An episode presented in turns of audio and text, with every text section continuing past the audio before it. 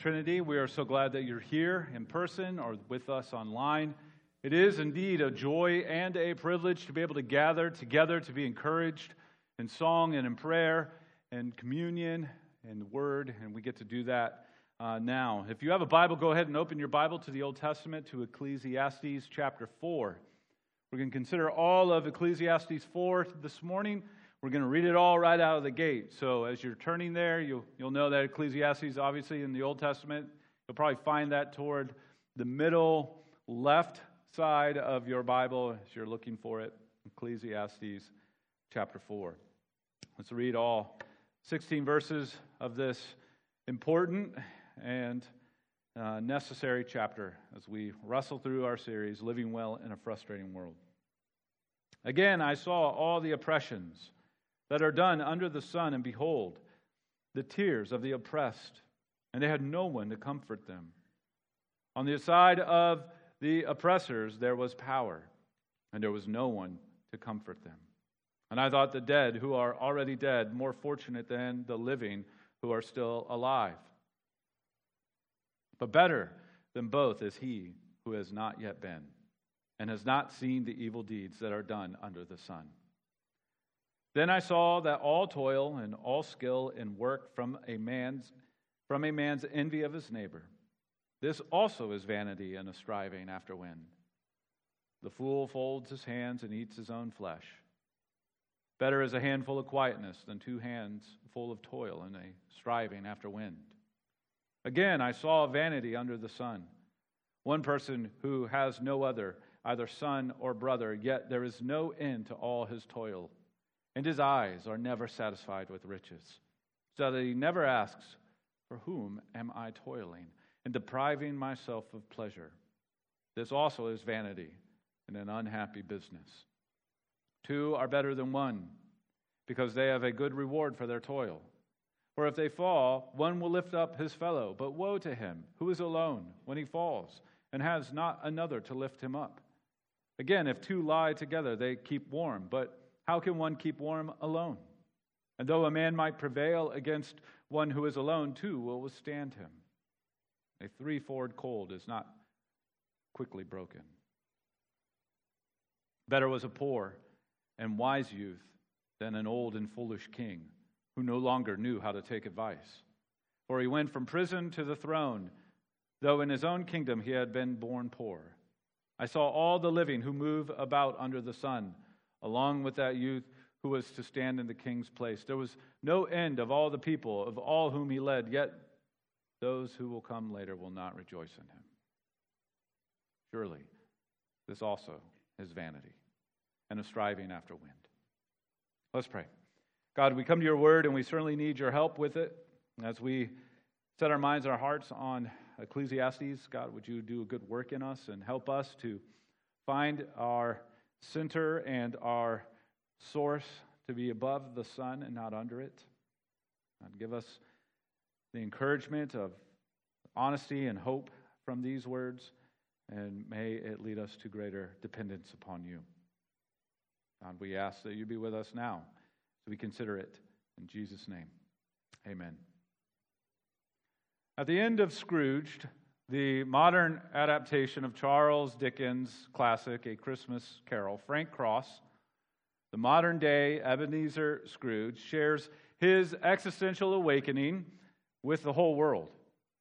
Frank, the youngest president of a TV studio, was overseeing a live, globally televised production of A Christmas Carol when he experienced the very story.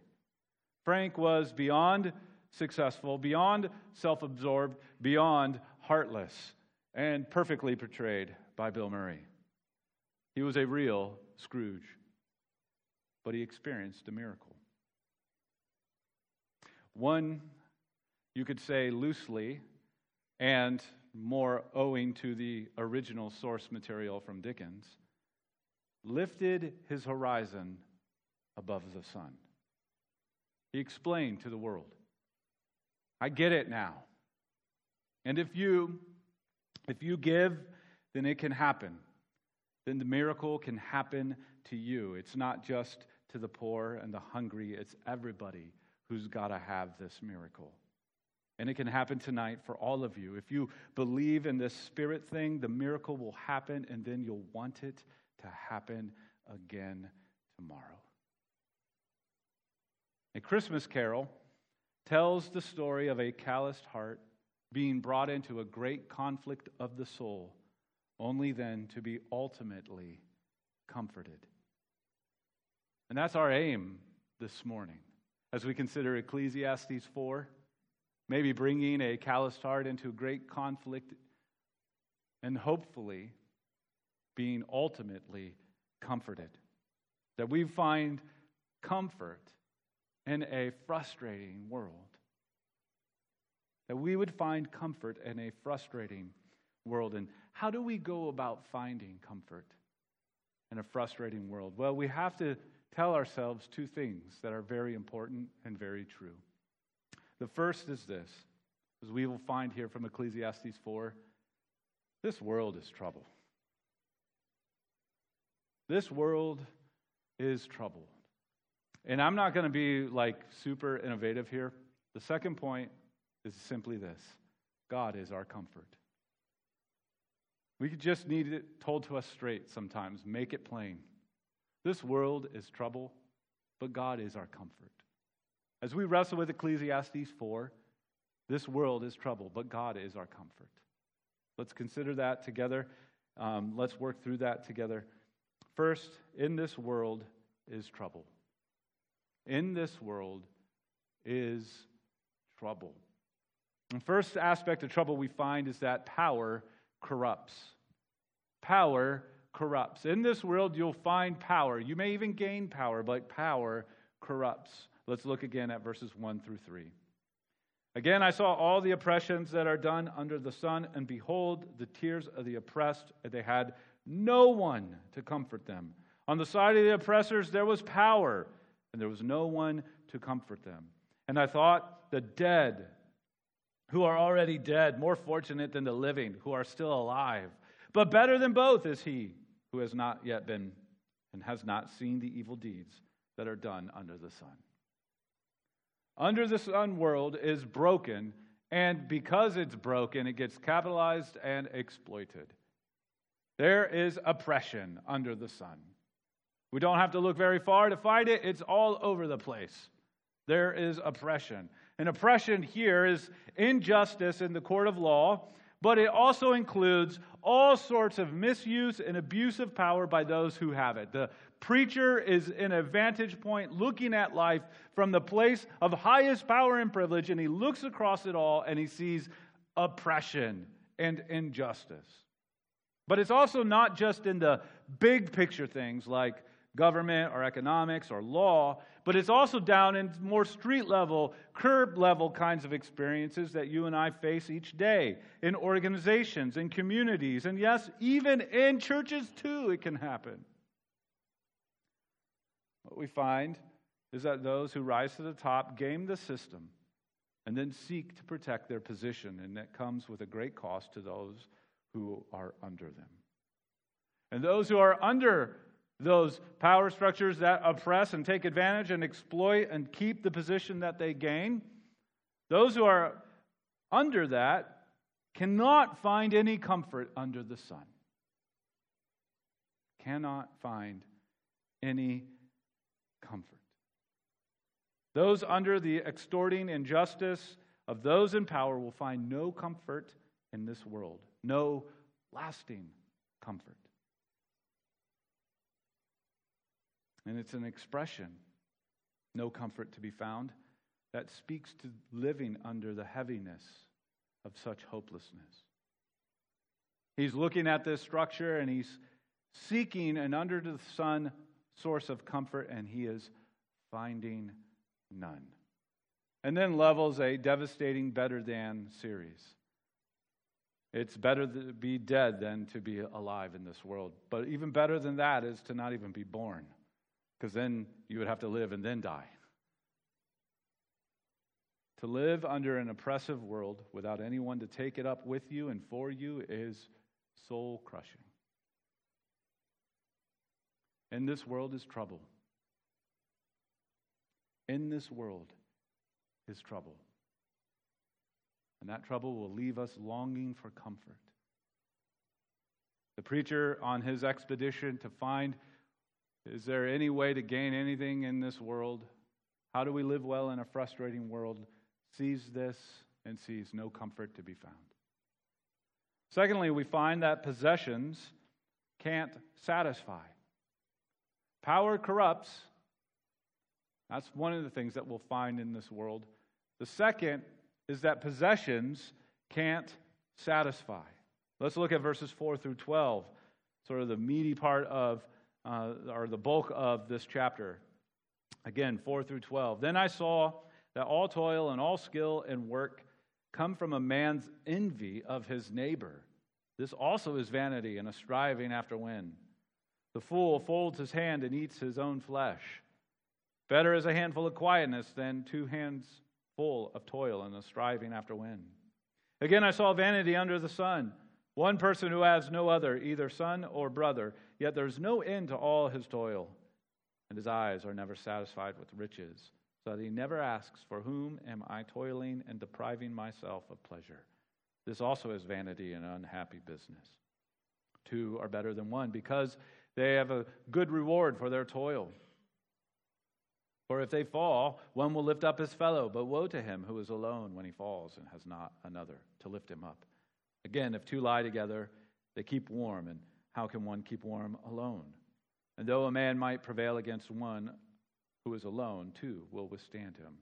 The threefold cord is not quickly broken. The under-the-sun world is a constant chase that can't satisfy. There's a vicious cycle.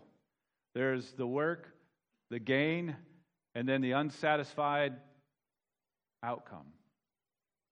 And therefore, the cycle begins again. Work, gain, unsatisfied. Focus on this section is certainly on the work, the toil, the ways in which we spend our lives. We find it in verse 4, verse 6, verse 8, verse 9. We look at this as a way to keep up with everyone else. We work the system to keep up with the others. We even find that envy is right there in our hearts as we labor in this world seeking that sort of satisfaction that we think we can find. Envy is a self-destructive drive fueled by what others have or by the perception of what others might have. It's an insatiable drive to not lose footing, to not lose standing. We used to say, keep up with the Joneses. Now it's the pressure that we place on ourselves every time we open up Instagram. We see filtered lives that look so much better than ours, so we work hard to get ours to match that. It's a constant chasing, and it cannot deliver. What we gain from that work and effort and toil can't ever satisfy the drive. Look again at verse 8. Verse 8, 7 and 8. And again I saw vanity under the sun, one person who has no other, either son or brother. Yet, listen, there is no end to all his toil, and his eyes are never satisfied with riches, so that he never asks, for whom am I toiling and depriving myself of pleasure? This also is vanity and an unhappy business. There's your Ebenezer Scrooge. Can't find ultimate comfort and working to gain and gaining to work.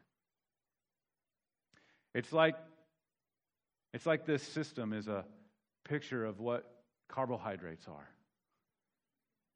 Oh, I hit a nerve.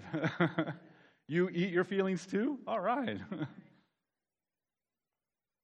Carbohydrates, the more you eat them, the more you need to keep eating them. Always feeling full, yet never satisfied.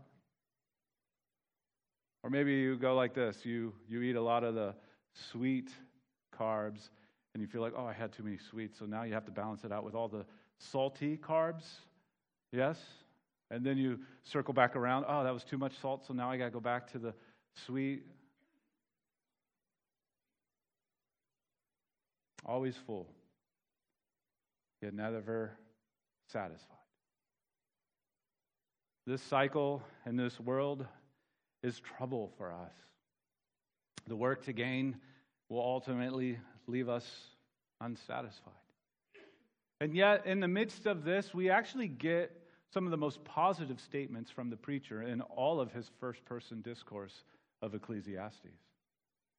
In verses 9 through 12, we get the positive observation that companionship in a frustrating world is far superior than no companionship in a frustrating world. That the sort of companionship that we have, that we go through the frustrating things in life with, actually means something.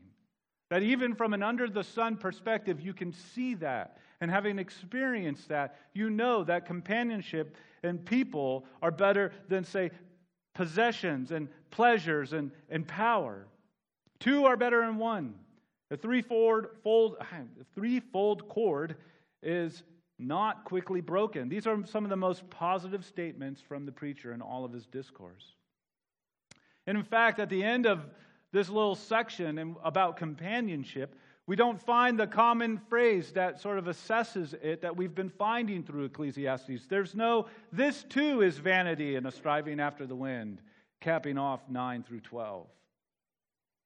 We find that in this life, that in this hard world where there is trouble, you and I, we need companionship.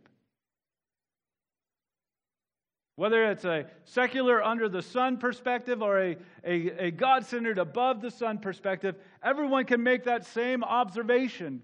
We need help from each other, with each other, in a world that won't ultimately satisfy.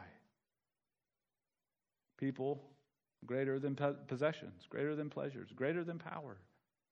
And consider what it takes to have each. The possessions of this world that never satisfy, you're always working and toiling to gain. But in companionship, it's give and receive, and give and receive, and give and receive. Highly different context and experience.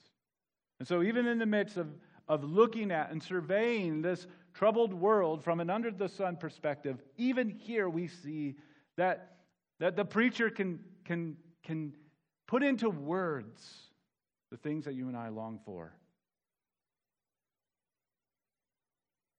Companionship in this hard world is far superior. We're going to come back to that in a moment. But there's one more trouble that we need to consider. Power corrupts. Possessions can't satisfy. Thirdly, people are fickle.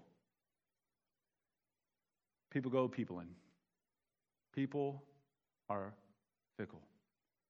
Let's look at verses 13 through 16. Better was a poor and wise youth than an old and foolish king who no longer knew how to take advice. For he went from prison to the throne, though his own kingdom he had been born poor.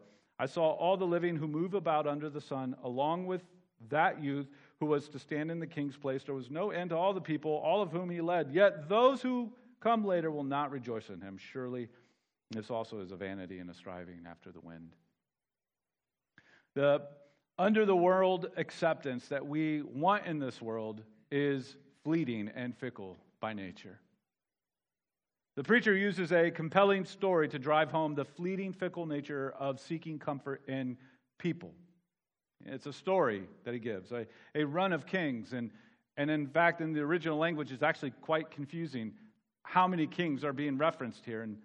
And really, there might be 3 or 4 that are in reference in this little story of Run of Kings. There's the old king who becomes a fool. So, again, putting the wisdom literature on its head, usually age leads to wisdom, right? And usually youth is understood in a term of foolishness. And yet the reversal is happening here in this story, because the second one is a wise, poor youth that then becomes king after the old one.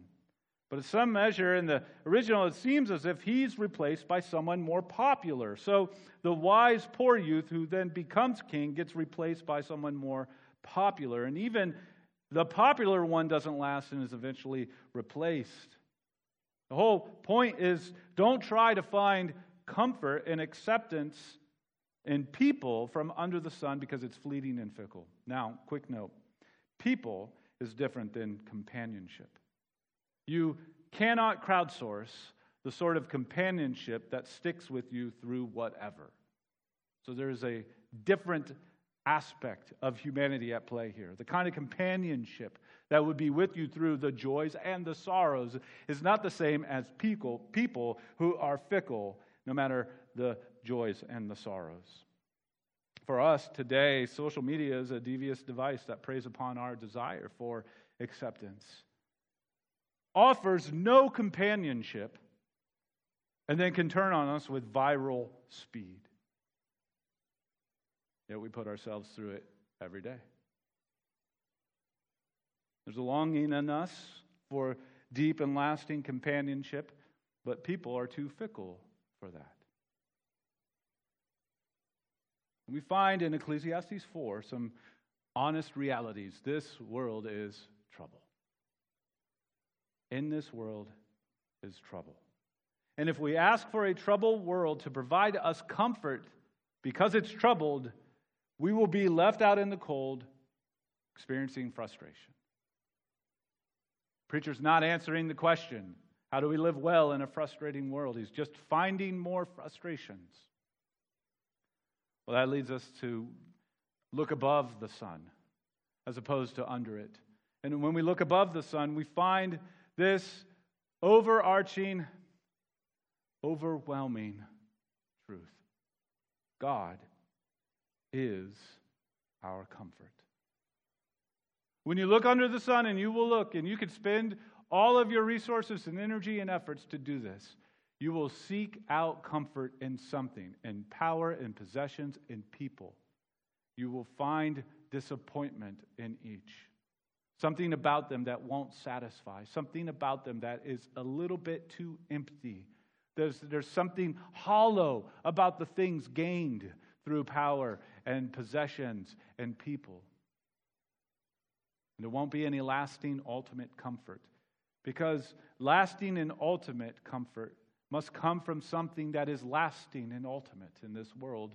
As troubled as it is, as big and as overwhelming it is, isn't lasting and ultimate, and therefore can't give it. But God is. God is lasting and ultimate. And what God gives by His grace is lasting and ultimate to us, for us, with us, in us. God is our comfort. A few ways to soak our heart in that truth, because we live in a troubled world. First is God promises our comfort. God promises our comfort. God comforts us through this frustrating world. I can't help but think of Psalm 23, especially verse 4. You think about the journey through this life and all the way to the very end. What does Psalm 4 say? Even though I walk through the valley of the shadow of death, I will fear no evil. Why? For you are with me, your rod and your staff, they comfort me. God promises to be our comfort in this life, in this troubled world. Through all of its ups and downs and its valleys, even the lowest of valleys, the valley of shadow of death, God is with us. He promises to be with us. And so the very nature and character of God is on line. It's on the line here. Is God true to who He says He is and will be and will do?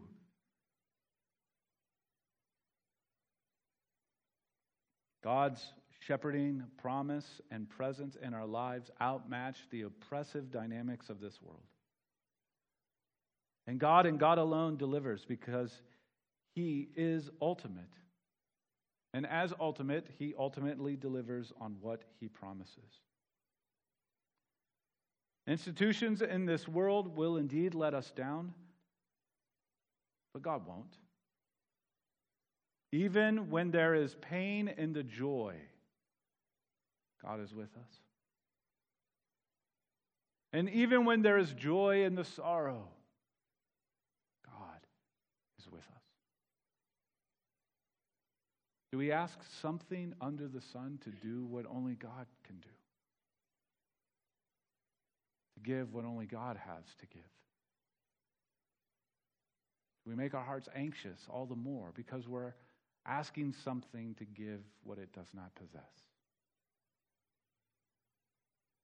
So feed your heart that which is ultimate.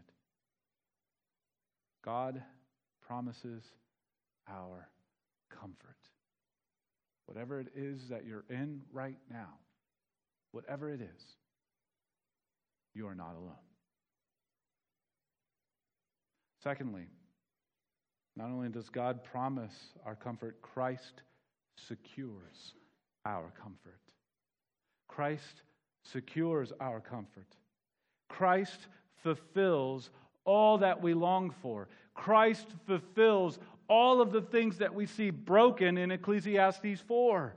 Christ is the answer to the longing and the crying out for comfort that we find in this chapter. Think of John 16:33. In this world, Jesus speaking, in this world you will have tribulation. In this world is trouble.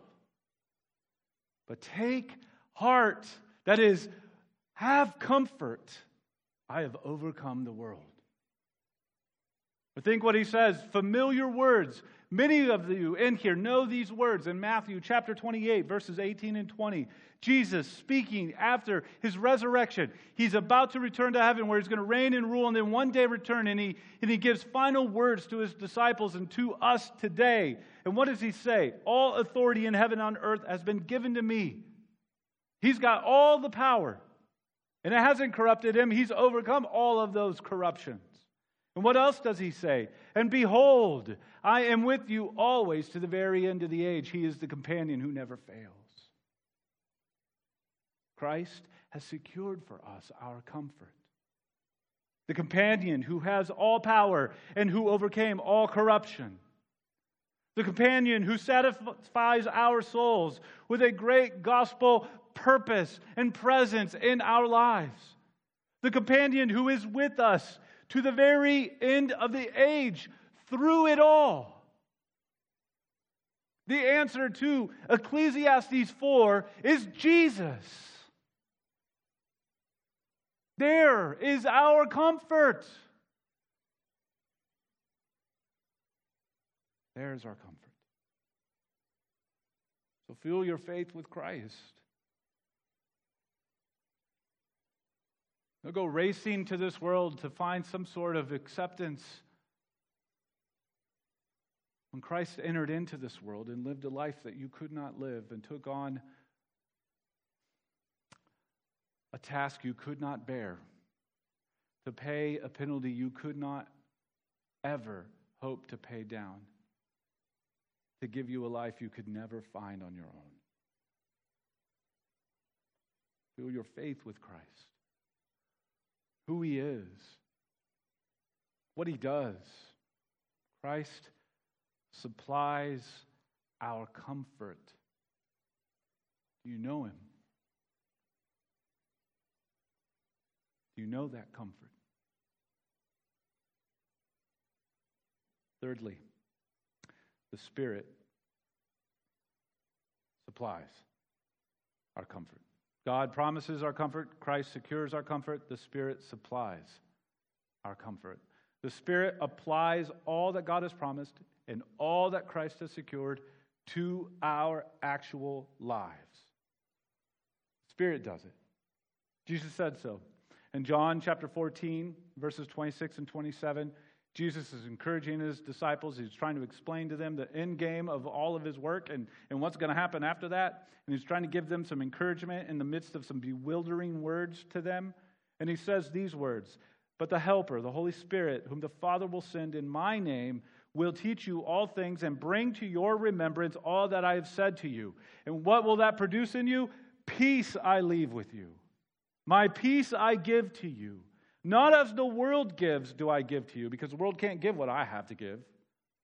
Let not your hearts be troubled, neither let them be afraid." The Trinity is intimately involved in bringing about your comfort in this troubled world and these troubled lives. The Father promises, the Son secures, the Spirit supplies.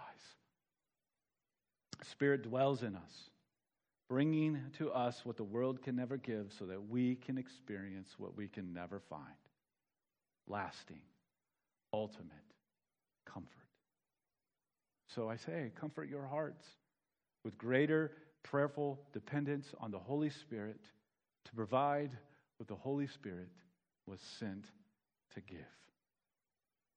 Why cut out actual, lasting, ultimate comfort from your life? Why not make a big deal out of God? Why not make a big deal out of Jesus? Why not make a big deal out of the work of the Spirit? Therein lies our lasting, actual comfort. There is the miracle. And you're going to want it. You're going to want it again tomorrow. As Frank would go on to say, you'll get greedy for it. Get greedy for the comfort that God has so graciously provided for you. This world is trouble enough. There's one last thing, and I don't have the scripture reference on a slide. I was wrestling with this, but we're brought into a new community. We find ultimate comfort in God, and in that new community, we get to be comfort givers to one another. We get to be sort of skin and bones of the comfort that we have experienced in God and from God. In this 2 Corinthians chapter 1, verses 3 and 4, and I encourage you to look this up on your own, but I'm going to read to you these words.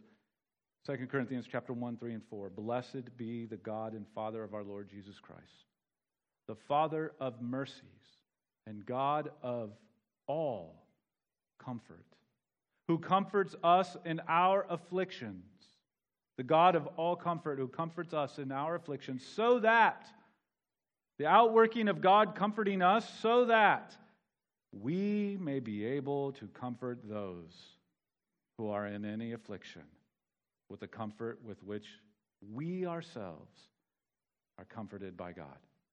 God brings about ultimate comfort to our souls in this troubled world.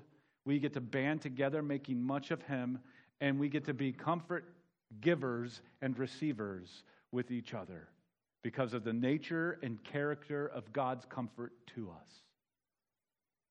So being enough in each other's lives to know how we can go about giving comfort and receiving comfort with one another. Because I bet if you were to look around in this room or just even in your row, that there are people very close to you physically that are in great need of great comfort. And may we be a people who receive the comfort from God through the gospel of His Son, Jesus Christ, and the power of the Spirit, so that we can be people who give comfort to one another. That's the kind of companionship that will go through anything in this life together. The kinds that have received the mercy and comfort from God. That's our miracle, folks. That's our miracle. God's grace is a miracle for our calloused hearts and our conflicted souls. If we go about searching this world for comfort, we will only find frustration. But if we look above the sun together, we'll experience a forever comfort to God's glory and our good. Well, let's do that. Let's do that. Let's pray. God, we ask that You would indeed do that good work in us. If there are calloused hearts, that You would bring about the great conflict of the soul to only comfort us in lasting ways through Your grace and mercy found in Jesus Christ. Spirit, we pray that You would supply to our hearts the needed comfort that we have, for this world is overwhelming. The troubles are plenty. Things won't satisfy. People will be fickle. But You won't. You'll never change. Your character, Your grace, and Your mercy, they will always be, and they will be new every morning. God, may we know that and be comforted, and out of that comfort, be a comfort to one another. God, we pray in Christ's name. Amen.